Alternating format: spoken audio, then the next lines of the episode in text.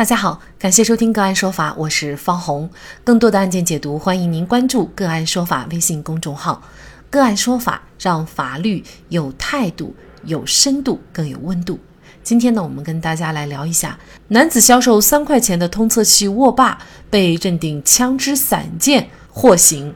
据每日人物报道，二零一八年九月三十号。二十九岁的江志平因为生产销售自己设计的塑料通测器握把，被安徽省阜阳市人民法院以非法制造、买卖、邮寄、储存枪支罪判处十三年有期徒刑。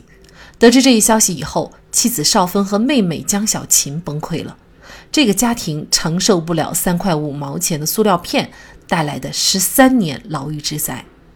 二零一六年三月，安徽阜阳农村一个村民家的鸡被气枪打死了。当地警方在公安部督办下，顺藤摸瓜，查出了一个遍布全国的网络贩枪团伙。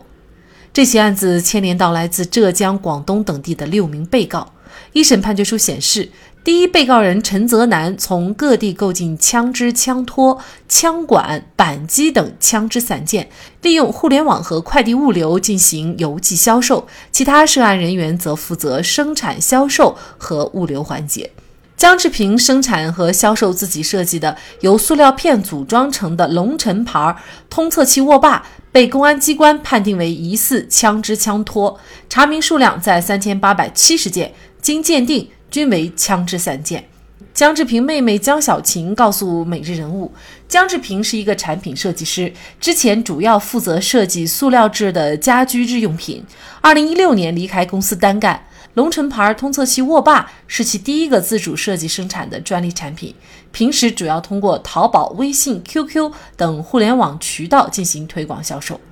显然，对姜志平设计、生产并销售的通测器配件是否是枪支配件。成为姜志平定罪的关键。二零一六年七月，姜志平的涉案通测器握把被鉴定为枪支。姜志平的辩护律师杨卫华却对此鉴定结论表示质疑。杨卫华发现，在姜志平的涉案通测器握把被鉴定为枪支后六个月，在辩方不知情的情况下，检方由二零一七年四月将第一被告陈泽南的涉案配件重新送去鉴定。由于公安部物证鉴定中心出台了新标准，原本被鉴定为枪支散件的几千个阀体、气筒、秃鹰握把等，都被重新鉴定为不属于枪支散件。一审时，鉴定机构通过将江志平设计生产的握把和鉴定机构之前认定的一把快排枪进行了比较。鉴定机构认为，江志平生产的握把。与样枪的塑料握把在形制和功能上完全相同，由此推定握把属于枪支配件。颍东分局于二零一九年八月十六号向国家知识产权局提交无效宣告请求，理由是涉案专利违反国家法律法规和社会公共利益，属于不授予专利权的情形。市场上很多孩子玩的水弹枪，还有各种枪型的钥匙扣等等。买卖这些东西是否都涉嫌犯罪？就这相关的法律问题，今天呢，我们就邀请上海德和汉通律师事务所刑事辩护专业律师，同时也是本案当中江志平的辩护律师杨卫华律师，和我们一起来聊一下。杨律师您好，你好，嗯，感谢杨律师啊。在这个案件当中啊，我们会发现，就是鉴定机构他认为呢，江志平设计的这个通测器是枪支。但是呢，国家知识产权局却认定为专利。被认定专利的这种物品，它本身会是一种违禁品吗？是这样的啊，首先我们要澄清一下，按照这个专利局，呃，国家专利复审委员会给我们的那个裁决书，他是这样认为的。他说，首先涉案的这个物品，并不是专利项下的那个东西。因为他这里有一个时间差的问题，姜志平被抓的时候啊，他刚刚开始启动专利申请，所以呢，他认为你是这个人先抓了以后，后面你那个才申请了的，所以这个专利他认为其实跟你那个涉案物品没有关系，这是他的一个其中的一个裁决的理由之一，当然也有其他的理由啊，他就是说也说了，就是跟你要讲的这个问题有关的，就即使是。专利项下的这个物品，那么他认为也不应该推翻这个专利，因为专利法第五条是专门有一个讲法的，呃，包括专利法的实施细则和专利审查指南里面都有讲到，就如果仅仅是使用的不当被法律所禁止的，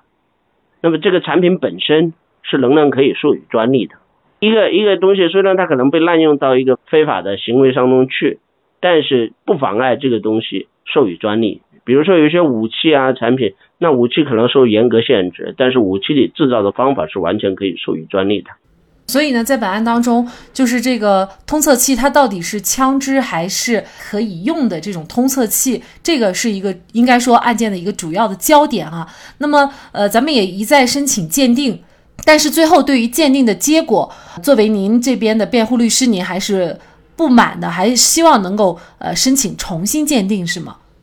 是的，这个案子，我们认为把这个东西鉴定为枪支零部件是错误的。这个东西它是一个枪型的东西，但是在生活中枪型的这种东西啊，实在太少了，不能因为这个东西长得像枪，你就说它是一个枪支散件。它的确可以安装在一种叫快排的低比动能的这个气枪上。但是这个东西它对枪支的射击性能是没有任何影响的。在这个案件当中，其实是扣住了三把这个快排枪，那三把上就没有没有这个张志平的这个塑料握把，但同样是可以激发的，没有任何问题。所以我们认为这个东西就算它装在那个上面去，它也只是起到一个装饰的作用，它本身对枪口的比动能的射击威力是没有任何影响的。而我们国家对枪支的认定，它的唯一的标准就是非制式枪支啊，唯一的标准就是枪口比动能。那么一个对枪口比动能没有任何影响的装饰物，你非要把它仅仅因为它出现在这个枪支上，就把它认定为枪支零部件，我们认为是不恰当的。公安部物证中心出过相关的这个这个技术的呃规则。就是枪支散件的检验方法，这样一些通用的民用的产品，即使出现在非制式的枪支上，也不应该认定枪支散件，应该排除掉的。所以我们认为鉴定是错的。鉴定呢，它是枪支，有一些人认为呢，它不是枪支。那在这种情况下，只有鉴定的这个结果，可能才会被法院所认可。那么既然鉴定是枪支了，呃，法院在一审的当中呢，就认定江志平构成犯罪哈。所以呢，江志平是获刑十三年。那此案后来呢，又发回重审。那您在重审当中的辩护观点是什么呢？我们主要辩护的观点，我们认为这个是一个受专利产品、受专利保护的民用产品，它不应该认定为枪支。那么涉案的这个鉴定，包括在发回重审阶段，公安机关就重新做的鉴定，都是错的。这个错可以表现在很多方面，比如说。他的这个最初的第一批的鉴定，他的这个鉴定机构，他就是没有不符合公安部鉴定规则的，他没有通过相关的实验室认证，这个他公安机关的那个鉴定机构自己出的证明里面实际上已经承认了，就他取得实验室认证的日期晚于他做的第一批鉴定的日期，啊，所以我们认为他资质就是有问题，其实他的方法也是有问题的，他这个方法是什么呢？就所谓的置换。比对的方法，找一把类似的安装了它这个握把的这个快排，那么进行射击，超过了一点八，那么那个样本就被鉴定为枪了。然后呢，拿它那个把那个样本上的这个握把拆掉，把我要检鉴定的这个握把再装上去，如果能不能装上，装上了，那么它这个握把也就成了枪支散件。我们认为这个方法是不具有任何的科学性的。为什么呢？因为在这个案件当中，既有安装了这个握把的快排，也有没有安装这个握把的快排。就我刚才讲的那个第一被告卖给姓付的一位同志的那那三把里面，就他就没有安装握把。那你为什么非要挑一把安装了这个握把的这个快排来做比对了？案件当中他就有扣押在案，没有安装握把的这个快排，你为什么不拿那个来做样本呢？如果你拿那个做样本的话，那么那个上面都没有握把。根本就没有可比对性，岂不是可以鉴定出我这个握把全部不是枪支散件？所以我们认为他这个鉴定的方法就不具有科学性，所以我们认为他这个鉴定结论是错的。但是最终法院还是采纳了这个鉴定结论啊，就是重审的时候呢，法院还是认定这样的一个通测器，它其实就是枪支散件。呃，我们国家关于枪支的鉴定，全部的这个鉴定机构都是公安机关下属的这个鉴定机构，社会上没有没有独立的这种鉴定枪支的机构。本案就有一个很明显的这个点，他那里搜出来了十几万个。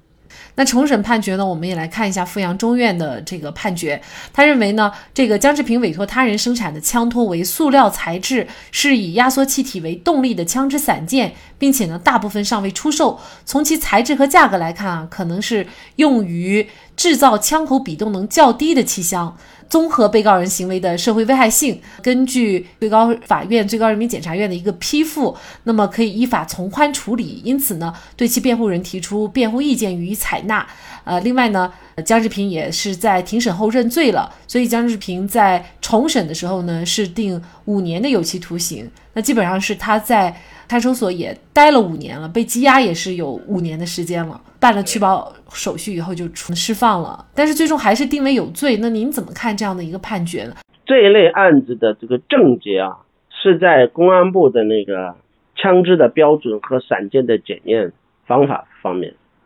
那么这个东西如果不改变，或者说司法机关他没有勇气去不采纳公安部的这个标准。那么这类案件的结果就必然是采信公安机关的这个鉴定，确认是有罪。所以在这种情况下，司法机关可能也就只能根据二零一八年的这个两高的这个批复，在量刑上做一个权衡。所以这个结果，从我们辩护人的角度来说，我们认为这个其实是我们叫做什么，就是无罪，本来一个无罪的案子，但是。在现实的司法环境下，只能这样处理，现实的这个妥协下形成的一个结果。但这个里面也的确看得出来，阜阳中院还是有一定的一个担当的啊，就在他没有办法解决前置性的问题的情况下，还是充分行使了自己的司法自由裁量权，考虑到了这个案子的这个争议点和实际情况，做出了这样一个。我们叫做实报实销的这个判罚，这个判罚对于家属来说也是能够接受的，所以姜志平也当庭表示不再上诉。其实关于枪支案件，我想呢比较出名的，可能大家也比较熟悉的就是天津大妈经营这个气枪打气球的这样的一个案件啊，最终呢也是被判刑了。还有就是这个刘大卫网购枪支，那么也是被判了。比较高的一个有期徒刑啊，呃，这些人呢，大部分可能呢都类似于姜志平这样，自己本身不知道自己的行为是已经触犯法律，那么原因都在于对于枪支的认定呢，应该说是比较宽泛的，很多时候呢，可能孩子们玩的那种玩具枪啊，按照这个标准呢。它都有可能是法律上认定的枪支，呃，是不是市场上的很多玩具，还有甚至一些艺术品啊、手工艺品？那么只要有生产制作或者买卖这些东西的人，甚至是孩子在玩这些枪、买枪玩的过程当中，如果这个枪它涉嫌是真枪的话，这个法律风险都是会很大呢。呃，是这样的，我们国家呢，因为公安部推行了这个一点八焦耳每平方厘米的这样一个。我们叫世界最低的枪支认定标准嘛，那就使得呃生活中人们在接触枪形物的时候，确实法律风险会大大的增加。那么这个增加可以从分两类来讲，就一个是整形的整枪的，特别是那种能发射的，那么确实是很容易超过一点八的，因为一点八是非常非常低的。他们有人说一点八大概什么呢？你抓一小撮这个黄豆甩出去，那就肯定是超过一点八。型的这种枪形物的，那肯定大大的增加。不但是一点八，你一点八以下，零点一六到一点八，它就属于仿真枪。真正从公安部的标准来说，什么叫做玩具枪？玩具枪只是指比动能在零点一六以下的，而且一看就使用了大量的塑料件呐、彩色啊等等，这个东西才叫玩具枪。超过零点一六到一点八。它就已经叫仿真枪了，仿真枪也是受禁的。仿真枪虽然不涉及到这个刑事处罚，但是它也是治安处罚的对象。所以这个标准太低了。呃，经常看到一些男孩子玩的这个水弹枪啊，就是小学生或者是中学生，很多人认为我玩水弹枪，我不玩 BB 枪，我是不是就可以了？实际上，这个是完全一个错误的概念。按照这我们的这个标准，按你现在玩水弹枪，比动能肯定也超过了一点八。它跟 BB 枪只是区别在于弹丸的材质是有差异的。不等于它的枪口比动能就一定低于一点八，实际上可能大多数的水弹枪枪口比动能都大于一点八，因此在一点八这个标准没有改变之前，你玩水弹也是很危险的。现在公安部的这个机枪政策里面，水弹枪也是在收缴范围之内的。但是我我要说的是，其实比整枪更危险的是散箭，像江志平这样的就是散箭，散箭是更危险的。因为散箭，你只要像枪形物，能够安装在枪支上，就有可能被认定为是枪支散箭，从而去按照二零零九年的最高院的司法解释，三十个折一把整枪的比例去追究你的刑事责任。现在这个社会生活当中，除了出现了像刘大卫啊、天津大妈呀这样的整枪案之外，争议性整枪案之外，其实出现了更多的是散件的争议性案件。比如像江志平这样的一个几块钱的路边的这种小塑料厂、废塑料压制成的东西，它就变成了一枪支散件。那还有的呢是用在很多方面的那种气瓶，甚至人家申请了专利保护的啊。最近市面上报道的一个浙江的小伙儿申请了专利保护，用于出口的这种气瓶，在河南那边也被认定为是枪支散件，因为那个气瓶有些会被被人买去了以后安装在。这个快排上给气枪，气枪它就要气嘛，那装一个类似于你家里的煤气坛这样的，对吧？煤气坛不也是个压力容器吗？上面装个开关就可以喷出来，喷出来就可以喷这个喷 BB 弹的，对吧？那么这类的散件其实是面临着更大的一个风险，因为我们国家在散件的鉴定上更加的宽泛，更加的模糊。这有一种人人自危的感觉哈，嗯，刚才您所说的就是公安部的这个枪支认定标准，在之前的几个比较有影响力的案件的推动下，包括这个案件，有没有可能做出一些调整呢？目前来说，没有没有看到有这种调整的迹象。那么最高院和最高法为了解决这类案子出现的巨大的社会争议，努力使这类的案子的法律效果与社会效果取得统一。这就是二零一八年批复的这个其实精神，就是授予司法机关自由裁量的权利，就你们不要太机械了，你还是要根据案子的实际情况，结合十六个标准去妥善处理这个，尽量降低这类案件引发的社会争议。类似的案子确实还真不少，比如同样是杨卫华律师辩护的案件，有人因为制造买卖枪型钥匙扣获刑，还有。夫妻网购高压气瓶获刑，甚至还有男子网购射钉枪，竟然也获刑。有句法谚叫“法律不强人所难”，要求人们对不能预见的事项履行义务是不可能做到的。因此，要求人们对不可能做到的事情承担责任，也是强人所难。好，在这里再一次感谢上海德和汉通律师事务所刑事专业律师江志平的辩护律师杨卫华。